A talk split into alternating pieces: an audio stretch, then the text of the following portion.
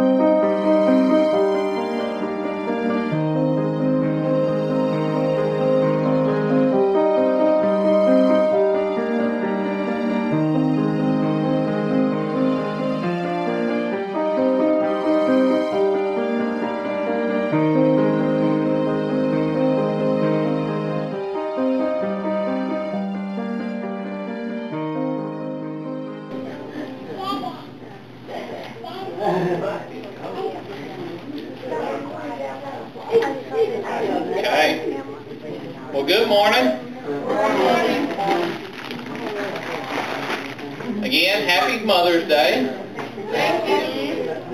Very important day. Without mothers, we wouldn't be here. uh, I will say, today is May 14th. Would have been my parents' 47th anniversary. My brother's birthday. And I do miss my mom. And I miss my grandmother. Uh, first time I heard that song, Victory in Jesus, was at my grandmother's funeral. And I sang it then. Um, but speaking of mothers, there's one mother that we all get to be a part of. Whether you realize it or not, the church as a whole is a mother. The Bible refers to the church as the bride of Christ. That's what we are. We're the bride of Christ collectively. And each one of us individually are her children. And I was looking for the right words and the right scripture to preach this morning. And I often look at other preachers, especially great preachers, to try and find inspiration. And today's inspiration came from Charles Spurgeon on April 8th of 1860 at the Metropolitan Tabernacle in London. He preached the church a mother. Uh, and he used part of the scripture that I have up here, the last two verses is what he used. And his whole sermon was just on those last two verses. So I looked at the scripture before that, and I expanded on it, and I just adapted the bullet points that he had. Um, because it fits so well, especially with Mother's Day. The church is the bride of Christ, and thus is the mother of all of its all of its individual people. And if we truly believe that, then we have to accept that it is our responsibility to act as a mother should act when we're working together as a church. And when we read this scripture, it's going to seem strange at first, but I promise we're going to uh, go over it. And it's Revelation to Isaiah, and he's talking to, uh, it says Zion, but he's actually, it, it's Israel, it's Jerusalem. And verse 14, starting there, it says, Zion says, the Lord has abandoned me, the Lord has forgotten me. Can a woman forget her nursing child or lack compassion for the child of her womb? Even if these forget, yet I will not forget you. Look, I have inscribed you on the palms of my hands. Your walls are continually before me. Your builders hurry. Those who destroy and devastate you will leave you. Look up and look around. They all gather together. They come to you. As I live, this is the Lord's declaration. You will wear all your children as jewelry and put them on as a bride does. For your waste and desolate places and your land marked by ruins will now be indeed too small for the inhabitants, and those who swallowed you up will be far away.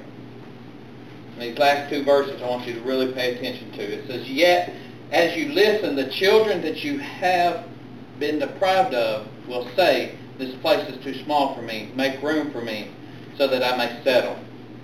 Then you will say within yourself, Who fathered these for me? I was deprived of my children and unable to conceive, exiled and wandering. But who brought them up? See, I was left by myself. But these, where did they come from? You see, God is talking to Isaiah, and he's talking about Israel, and he's telling him that the children that Israel are losing, the children that Israel feels deprived of, the children that Israel thinks don't exist because they've been uh, taken captive or they're going to be taken captive, they're there. And Israel is a mother to those children, and the church is no different. The church is a mother to those children, to the children of God. And I want you to first notice that the church is indeed a mother because the church has a responsibility for raising spiritual children. See, it's our collective responsibility as a church to raise each other up spiritually, to bring forth new pastors and new missionaries and new leaders and new caregivers, new teachers, new pianists. They come from within the church. It's also our responsibility to go out and seek new followers, new members, to bring new people into the church and those introduce those people to Jesus so that they can become sons and daughters of God. That's what a mother does is they raise up their children spiritually. They nurture that spiritual nature. They teach their children about God. And they create new leaders from their children. Secondly, the church must feed those children. See, we can bring in all the people we want to, but if we're not feeding them, they're going to leave. If we're not feeding them spiritually, emotionally, they're going to leave. Mothers take care of their children by feeding them. Not just nourishment with food, but nourishment for the soul. They feed them love. They feed them compassion. They feed them discipline.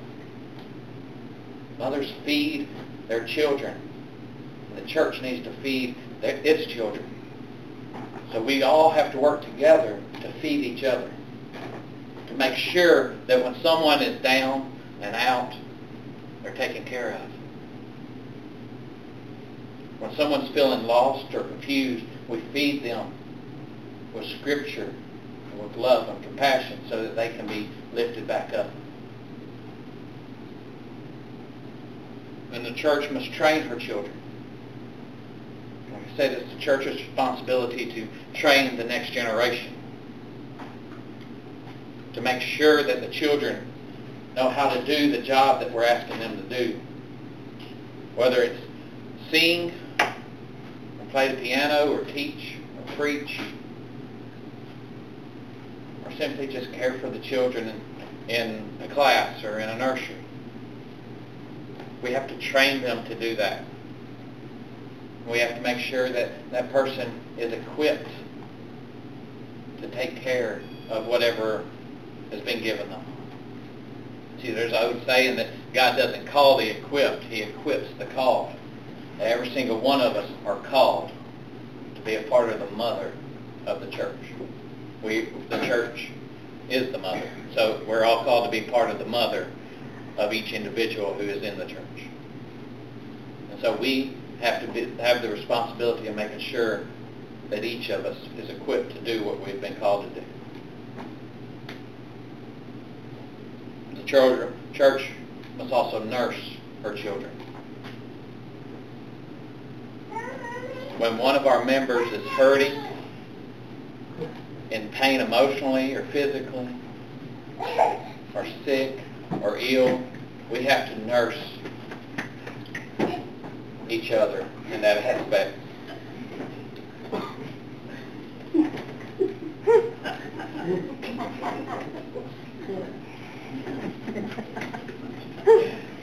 we have to nurse each other. See, we took up a prayer list this morning. It's very important that we continue to do that. But not just make a list, but actually pray for those people. To lift those names in prayer, that's nursing each other. Sometimes it's just as simple as a phone call, hey, how are you doing? Or a text message. hey, how are you doing? It's nursing each other that way. Making sure that they know that you're on their mind. That they're on your mind. And when we work together, it doesn't become... Mommy, Uh, not me. when you work together, it doesn't become an overbearing task. She's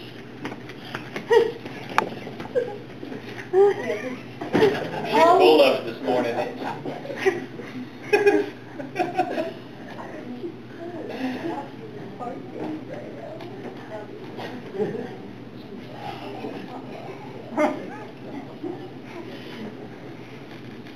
Second thing I want you to notice that sometimes the church has to mourn. Like I said, I don't have my mother this morning. She's passed in 2020. I don't have my grandmother. She died in 1999. And there's many of us who are missing mothers this morning. So the church has to mourn because mothers mourn. Sometimes they mourn the loss of their children. And it's something that we have to realize that we are going to face. Sometimes our children die spiritually. We discover that they're not yet a part of God's house. And that's a sad time for us when we realize that, that our children have not answered a call to Jesus. And we can mourn that, but we can also learn from it and pray for them and still minister to them. But we know that it hurts our hearts when that happens. But we can mourn together. We never have to mourn alone. Sometimes our children die physically. They're no longer here.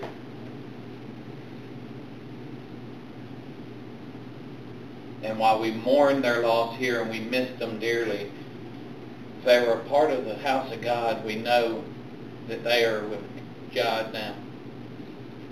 And while we can mourn that here, we can also rejoice in that mourning.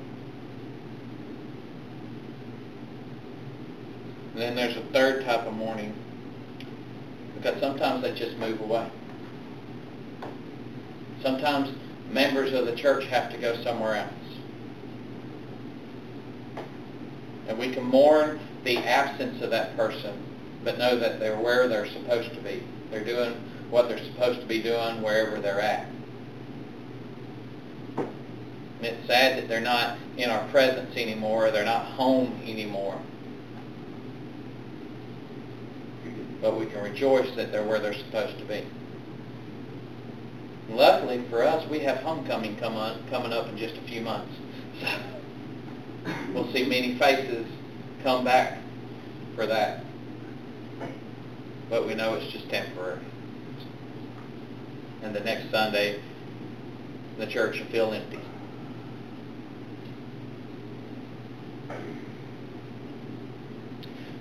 But then sometimes the church has to be held captive.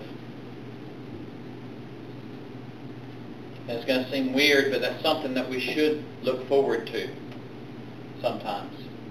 When we look back at the church throughout history, we go back to the Israelite nation, and it was taken captive and taken to a foreign land. When it came back, it grew. It grew beyond measure. They rebuilt the temple and they grew. And we've seen that in the Christian church as well. So many times we face persecution and we face troubles and we face hard times. And we have to move somewhere else.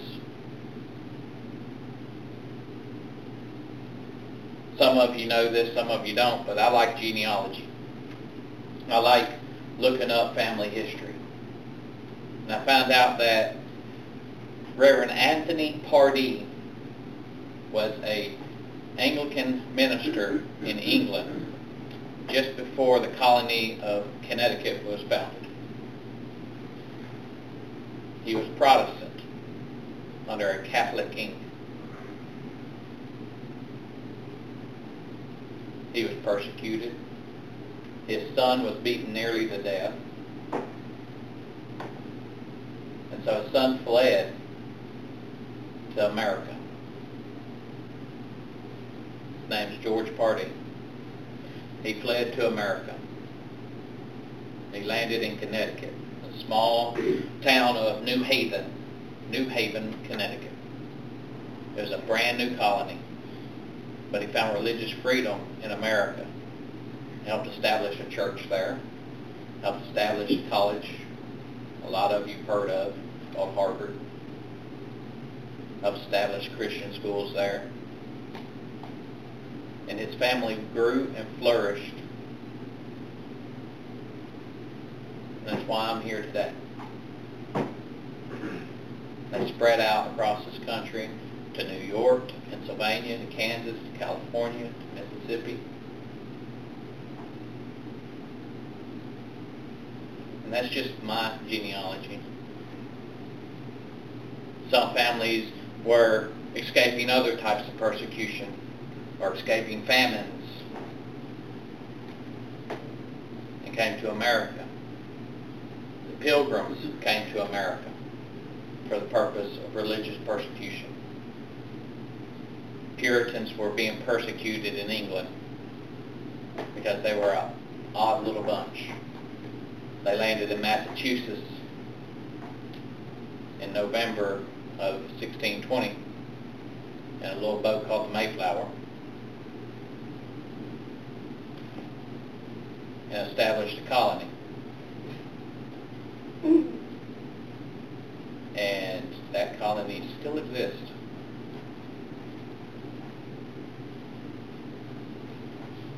And that church grew and grew. Even under some later Protestant kings, Catholics fled to a little colony called Rhode Island. And it grew. So the church has faced different kinds of persecution throughout the years. And every time they grow. Because sometimes the church has to be held captive. How many mothers have ever felt captive in their own home? All they get to see is their four walls and their children. But they get to see their children grow. And then when their children expand and go outwards, they have grandchildren.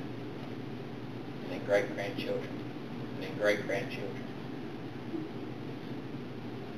And just continue to grow and grow and grow, and the family grows that way.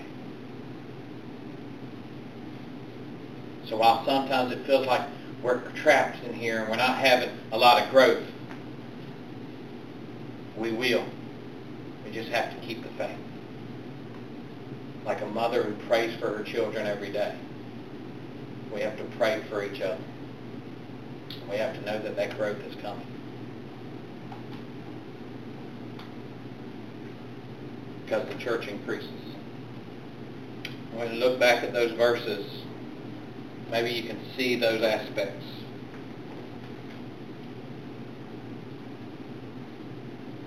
Especially in verse 21. Says, Who fathered these for me? The only way that that could happen is if you're a mother. As if you have children. I can tell you who fathered them for you. Jesus Christ fathered those children for us. As a church, Jesus Christ is our Father. He is our leader. He is the head of everything we believe. And so we have to work together as a mother of each other. We have to take care of each other like a mother takes care of her children. It says, I was deprived and un- of my children and unable to conceive. Some of you are probably using the King James Version that uses a word like desolate or something along that lines. When I was reading the sermon that Charles Spurgeon had, he used the word bereaved. It's mourning. See, Israel was mourning the fact that so many of her children have been lost. in wars and battles.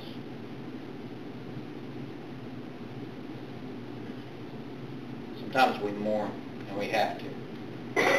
But from it, we can grow stronger together.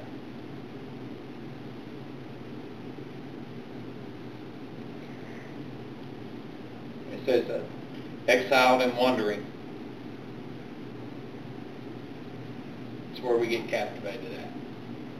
We get, get taken hostage by certain situations. We get persecuted, ran out, dismayed maybe.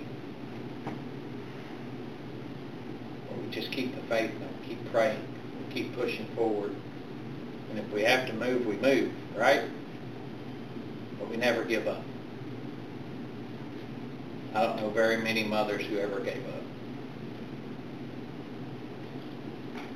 They work hard for their children. They pray hard for their children. They want their children to succeed.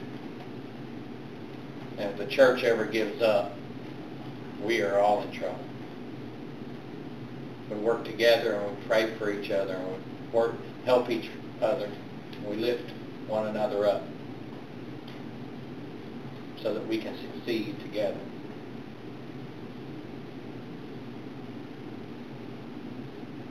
Just remember that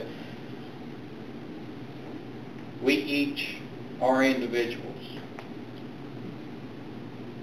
And we are loved by a Holy Father who paid a price that we couldn't pay. And we have that calling to answer. Say, Lord, please forgive me. And once we do that, we become part of a collective known as the church. And while we may individually still have things to learn, we can start to work together for each other. Dear Lord, Heavenly Father, thank you for the blessings you've given us, and thank you for the simple Mother's Day message, Lord. And I ask that you touch the hearts of each and every person here who's listening to these words so that they can realize that they are a part of your church, Lord your bride. And that we have a collective responsibility to work together to lift each other up and to train each other and to make each other stronger, Lord. And that we have to have to get past our individual mindset and get out of the world, Lord, and get into your word and into your world so that we can earnestly and truthfully see that we have to work together. Lord, I ask that you touch our hearts and our minds to carry that message on to others that they are loved, they are cared for, and that, Lord, it's through your grace and your blood that all things are possible, Lord, and that you and you alone grant salvation. And I ask that we lift each other up in prayer and we carry each other through all trials that come our way so that we don't remain in any kind of captivity, Lord, but we grow from it and we become stronger and bigger than we were beforehand. And I ask that you touch all our hearts and our minds as we go from here and remember you in Jesus' name. Amen. Amen.